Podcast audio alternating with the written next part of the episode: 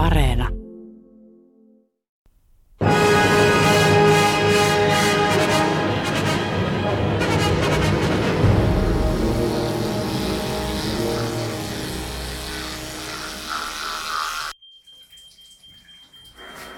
Tervehdys teille. Täällä on Marita Kattila Suomen baritoninaiset ryn kulttuurijaostosta. Keskustellaan siitä, pitäisikö katsomoissa sallia satunnainen sikarin tupruttelu, ja jos ei, voisiko kulttuuritapahtumiin kuljettaa siirrettävän tupakointikontin meille, jotka haluamme säilyttää kampauksen korkeuden räntäsateessa, mutta kuitenkin väliajan aikana imailla parit bellut, ja jos sinne monitoriin saa kuvayhteyden salista, niin miksipä ei imailtaisi kontissa savupuikkoa vaikka koko näytännön ajan. Täällä muuten rupesi sireenit soimaan. Se tarkoittaa sitä, että ohjelma alkaa.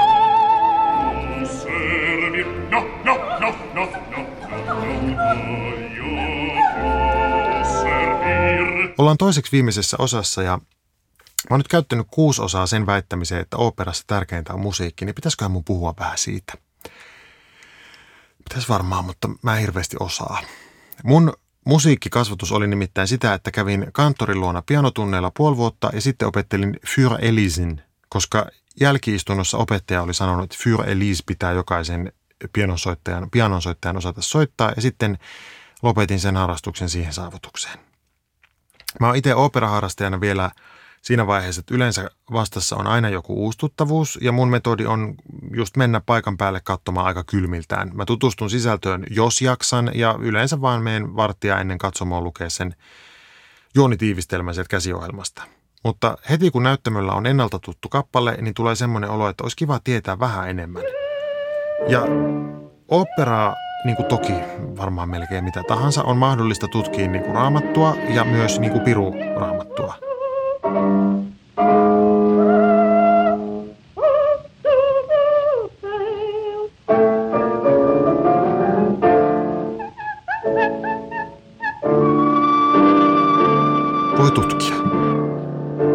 Palataan siihen ensimmäiseen osaan, jossa mä puhuin Mozartin taikahuilusta, jota mä kuuntelin lapsena enkä ihan ymmärtänyt, että mitä siinä tapahtuu. Ja nyt kun mä oon vanhempi ja mä oon nähnyt paljon enemmän, niin en mä vieläkään ymmärrä mutta mä silti kerron teille hyvin, hyvin ytimekkään juonitiivistelmän siitä.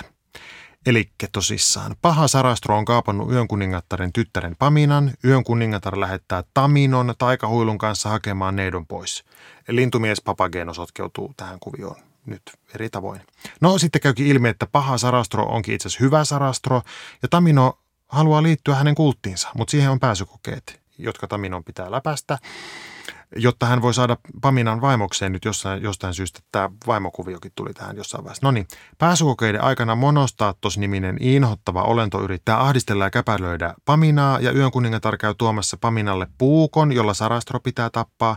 Pääsykokeet jatkuu toisaalla. No sitten lopulta nuori pari Tamino ja Pamina yhdessä kohtaa kauheimmat koettelemukset. Heistä tulee lahkolaisia tähän äh, Sarastron jengiin. Papagenokin saa tyttöystävän, kun uhkaa ensin itsemurhalla – kuten helposti usein käy. Taas kerran naureskellaan täällä itsemurhalle, ei naureskella, vaan ehkä vain kohtuuttomuudelle naureskellaan. Yön kuningatar kavereineen syöstään ikuiseen rotkoon ja maskuliininen viisaus ja järki voittaa naisellisen juonittelun ja pahuuden.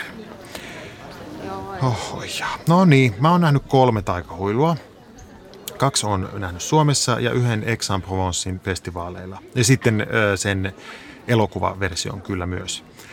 Mä kerroin siitä jossain jaksossa siitä kalevalaisesta huilusta, joka oli mun ensimmäinen kokemus, eikä hirveästi säväyttänyt, eikä se kalevalaisuus musta tuonut siihen oikein mitään lisää. Päinvastoin ahdisti ne raanut vai mitä heillä oli yllä. Hienot oli raanut, ei, ei, en halua nyt parjata. Mutta se oli sellainen, se ei ollut niin kuin mun juttu. Toinen suomalainen huilu, jonka mä näin, oli saksalais-suomalainen yhteistuotanto, joka oli oikeastaan siis pääasiassa animaatio. Se tarkoitti sitä, että lavasteiden asemesta näyttämöllä oli seinä, johon kaikki heijastettiin. Ja laulajat siellä seikkaili joko sen seinän edessä tai sitten jopa pisti pään reijasta siinä.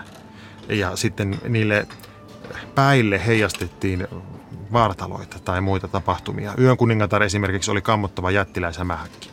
Ja sen piti varmaan näyttää animaatioelokuvalta, mutta ei se ihan näyttänyt. Ja mä istuin sen verran lähellä, että se koko ajan näytti mun mielestä siltä, että tuossa on nyt valkoinen seinä, tai itse asiassa se ei ole edes valkoinen, vaan se on vähän semmoinen harmaa. Ja siitä nyt päätä työnnetään esiin ja, ja sitten siinä on niitä projisointeja, jotka on vähän semmoisia sinertäviä. Teatterissakin näitä projisointeja käytetään, en tiedä käytetäänkö enää, mutta ainakin jossain vaiheessa käytettiin ihan hirveästi. Ja se ongelma on niissä usein se, että ne voi olla hienoja, ainakin ajatuksen tasolla, mutta sitten mun mielestä niiden projektorien valo on vähän semmoista niin kuin, no se on sinertävää ja sitten vähän heikkoa. Eli kun sitä katsoo, niin silmiä siristämällä siihen voi niin, kuin, niin sanotusti uskoa.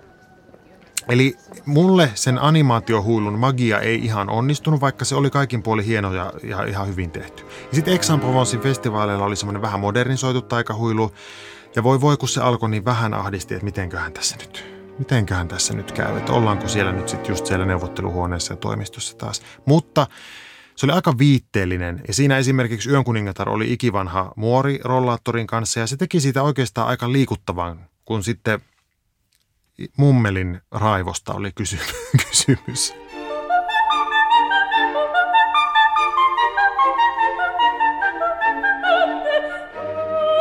Opera itsessäänkin on itse asiassa mun mielestä vähän semmoinen laji, että tekisi mieli niin sanotusti vähän silmiä siristää aina, ettei näkisi kaikkia niitä yksityiskohtia niin selvästi. Kun esimerkiksi miehistä ja naisista puhutaan taikahuilussa, niin kyllä se vähän irvistyttää naamaa, kun ihan avoimesti siellä kerrotaan, että miehet on järkeviä ja naiset ilkeitä juonittelijoita. Ja kun puhutaan tulkinnasta, niin sitten Tietysti kannattaa muistaa se, että, että 1700-luvulla ollaan taikahuilun tapauksessa ja, ja sitten esimerkiksi vaikkapa semmoinenkin asia, että yön kuningattaren hahmoa mitä tulee, niin, niin on puhuttu siitä, että se edustaisi itse asiassa kuningatar Maria Teresia, mitä, missä tapauksessa voi ajatella niin, että ja okei, no okei, ehkä ei tässä nyt sitten ole tarkoitus lyödä ihan koko naissukupuolta, vaan itse asiassa tässä lyödäänkin niin sanotusti ylöspäin, eli hallitsijaan. Niin näin voi ajatella, jos haluaa perustella sitä, että miksi näitä muinaisjäänteitä pitää esittää moderneina aikoina, vai ollaanko nyt postmoderneissa ajoissa, sitä en tiedä, siihen vastaa muut. No niin, sitten esimerkiksi monostaattoksen hirviökähmiä on tekstin mukaan musta mies, ja sen ohittaminen ei olekaan sitten enää ihan helppoa. Koska sitten tulee se semmoinen keskustelu, että no pitääkö tämä nyt ohittaa, onko tälle oltava uskollinen ja niin poispäin. On vaikeaa. Sitten taikahuilu on kaiken lisäksi vielä vapaamuurariooppera. Tai itse asiassa ei voida sanoa ihan, että se on vapaamuurariooppera, mutta se on teos, joka ammentaa vapaamuurarien perinteestä ja mystiikasta. Ja, ja tota, mitä tästä nyt pitäisi ajatella? Mua itteeni kiinnostaa eniten se musiikki. Ja miten aihe läpäisee sen musiikin – ja se johtuu just tästä, että jos tutkii sitä draamaa tai tarinaa, niin hyvin nopeasti menee hyvin tunkkaseksi. Ja myös siitä syystä modernisoinnit operassakin on usein niin hankalia, kun yritäpä vaikka Don Giovanni sovittaa jotenkin feministiselle ja valveutuneille yleisölle, niin kyllä joudut hankaluuksiin. Koska siinähän tarinassa siis tyhmät akat lankeaa karvarintaan toinen toisensa perään. Ihan turha siihen on yrittää päälle vääntää jotain girl boss ajatusta. Operan tarina on korkeintaan viitekehys ja teline sille musiikille. Ja musiikki toimii ja vaikuttaa toisella tasolla kuin esimerkiksi vaikka joku kolumni tai podcast, jolla vedotaan siihen ajatteluun. Tällä tavalla mä perustelen sille ylipäätään sen, että mä voin istua siellä katsomossa. No, aina voi katsoa sinne musiikkiin. Taikahuilussa on paljon kolmosia, koska siis kolme on ilmeisesti joku vapaamuurarien tärkeä luku. Kolme poikaa, kolme naista, kolme ovea. Kolme sointua alkusoiton alussa, kolme B-merkkiä, kun ollaan siis s sitten mun suosikkiknoppi löytyi vuosia sitten, ja nyt mä jaan sen teidän kanssa. Sen kuuluisan yön kuningattaren Der Hölle Rahe aarian lopussa hän laulaa Kuulkaa koston jumalat äidin valaa. Eli kuulkaa hört, hört, hört. Hän laulaa sillä tavalla, että ensimmäinen hört on äh, D, toinen hört on F, siis nuotti – ja sitten, jos siitä tulisi tämmöinen kaunis perussointu D-molli, niin siihen pitäisi lisätä A. Mutta Mozart laittaa viimeiseksi säveleksi A-asemesta kammottavan B. ja sitten, kuningatar lähtee sen jälkeen. Ja mä en ole nähnyt vielä semmoista sovitusta, jossa se lähtö olisi yhtä vaikuttava kuin se musiikki on. Ja siksi mä oon päättänyt jonain päivänä mä ohjaan semmoisen taikahuilun, jossa kaikki on oikein eikä väärin kuten yleensä ja jossa se yön kuningattaren lähtö on synkässä sen hirvittävän b kanssa.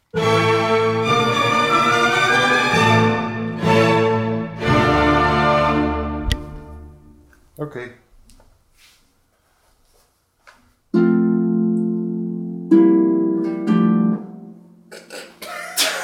No niin, tässä välissä on ehkä tärkeää sanoa, että musiikki yleensä ja klassinen musiikki varsinkin on, on hankalasti lähestyttäviä aloittelijoille siksi, että musiikin ympärillä leijailee semmoinen niin kuin korkean viisauden aura kuin Sarastron temppelissä ikään.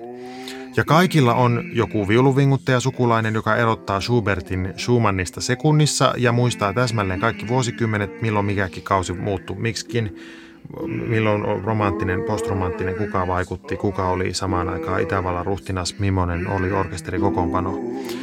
Ja tota, semmoisen ihmisen kanssa kun keskustelee, niin tulee semmoinen olo, että okei, mä en ehkä, en, en halua tähän musiikkiin oikeastaan edes puuttua. Silloin kun mä tapasin mun muusikkomiehen ensimmäistä kertaa, meidän ensimmäisillä treffeillä, niin mä kysyin sitten häneltä siinä rupatellessa, että no, että onko taikahuilu tulossa ohjelmisto, että se on mun suosikkioppera, että olisi ihana kuulla sua siinä. Niin Manu sanoi, että on, joo, on se tulossa itse asiassa jouluna ohjelmisto, mutta ei Mozarteissa ole harppua, tai jos on niin hyvin vähän, että yleensä ei ollenkaan, kun hän on siis harpunsoittaja ammatilta. Ja mua hävetti ihan hirveästi. We are so great. We are so great. Ja sitten kun mä kerroin mun ystäville siitä, että mä oon tavannut tämmöisen operaharpistin, niin ystävä sanoi sama asian, että hei hyvä, että sähän tykkäät sit taikahuilusta, niin, niin, no. tota, niin mä siihen, että ei siinä harppua. Ei Mozarteissa yleensä ole. siis ikään kuin olisin tiennyt enemmänkin tästä asiasta. Niin tämä tällainen niin kuin knoppitietous ja sen verkosto on sellainen, mikä tekee usein operastakin ja klassisesta musiikista vaan vaikeasti lähestyttävää.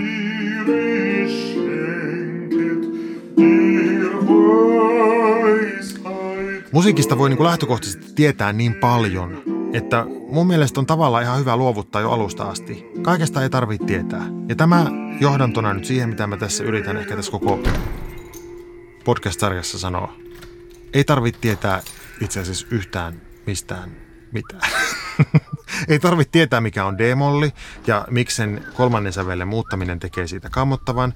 Päinvastoin mun mielestä semmoinen raaka kuunteleminen on ihan parasta. Joskus ja itse asiassa aika usein käy niin, että mä oon varannut paikan illalla operaan enkä jaksa edes ottaa selvää, mistä on kysymys. En jaksaisi itse asiassa edes lähteä ollenkaan ahdistaa, väsyttää, ei kiinnosta. Mä haluaisin vaan olla kotona, katsoa YouTubesta kiinalaisia wallettokanavia ja meikkitutoriaaleja. Mutta sitten kuitenkin olen reipas, otan pyörän, metron, joskus jopa kävelen 40 kadun väliä, istun tyytyväisenä sinne penkkiin ja nukahdan 10 minuutin jälkeen hetkeksi. Havahdun, hävettää, sitten mä kaivan pastillia 17 minuuttia, kun yritän olla hiljaa, niin se kestää. Mietin, että ehdinköhän näytöksen jälkeen salaattipaikkaan vai pitääkö mennä dineriin. Ja, ja toivottavasti siellä ei muuten sillä dinerissa se yksi innokas ukko tarjoilijana, joka mukaan muistaa, mitä mulle tulee, mutta aina väärin. Ja sitten onkin väliaika. Sitten mä käyn Manun kanssa backstageilla kuuntelemassa, kun ne nalkuttaa kapellimestarista tai, la- tai laulajista tai, tai työehtosopimuksista ja juon siellä liikaa kokista ja menen pissahädässä katsomoon ja sitten yhtäkkiä jostain syystä tokalla puoliajalla rauhoitun. Näyttämöllä on kaunis valo, jotain tapahtuu elimistössä ja sitten mä onkin siellä musiikin sisällä. Tai ainakin liepeillä.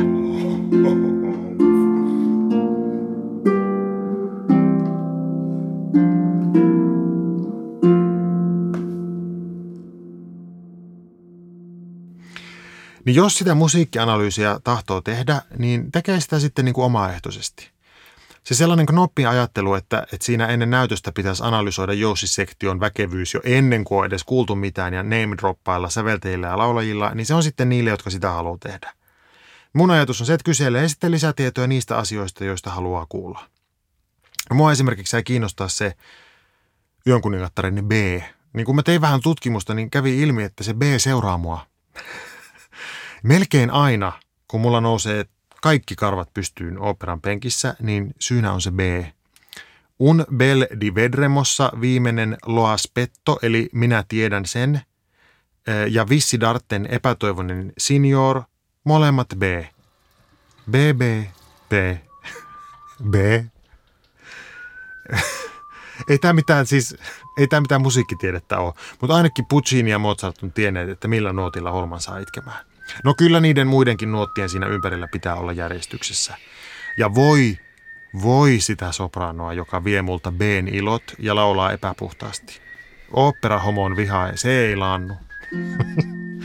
ja sitten mä kysyin lopulta mun mieheltäkin sitä, että no miksi Mozart ei käyttänyt niin paljon harppua. Ja mä ajattelin, että se on varmaan joku tämmöinen syvällinen ja taiteellinen valinta. Niin Manu sanoi, että Mozart piti orkesterin pienenä siitä syystä, ainakin siitä syystä, että soittimet oli niin huonoja. Että niiden vireessä saattoi heitellä niin paljon, että ei ollut järkevää käyttää liikaa soittimia.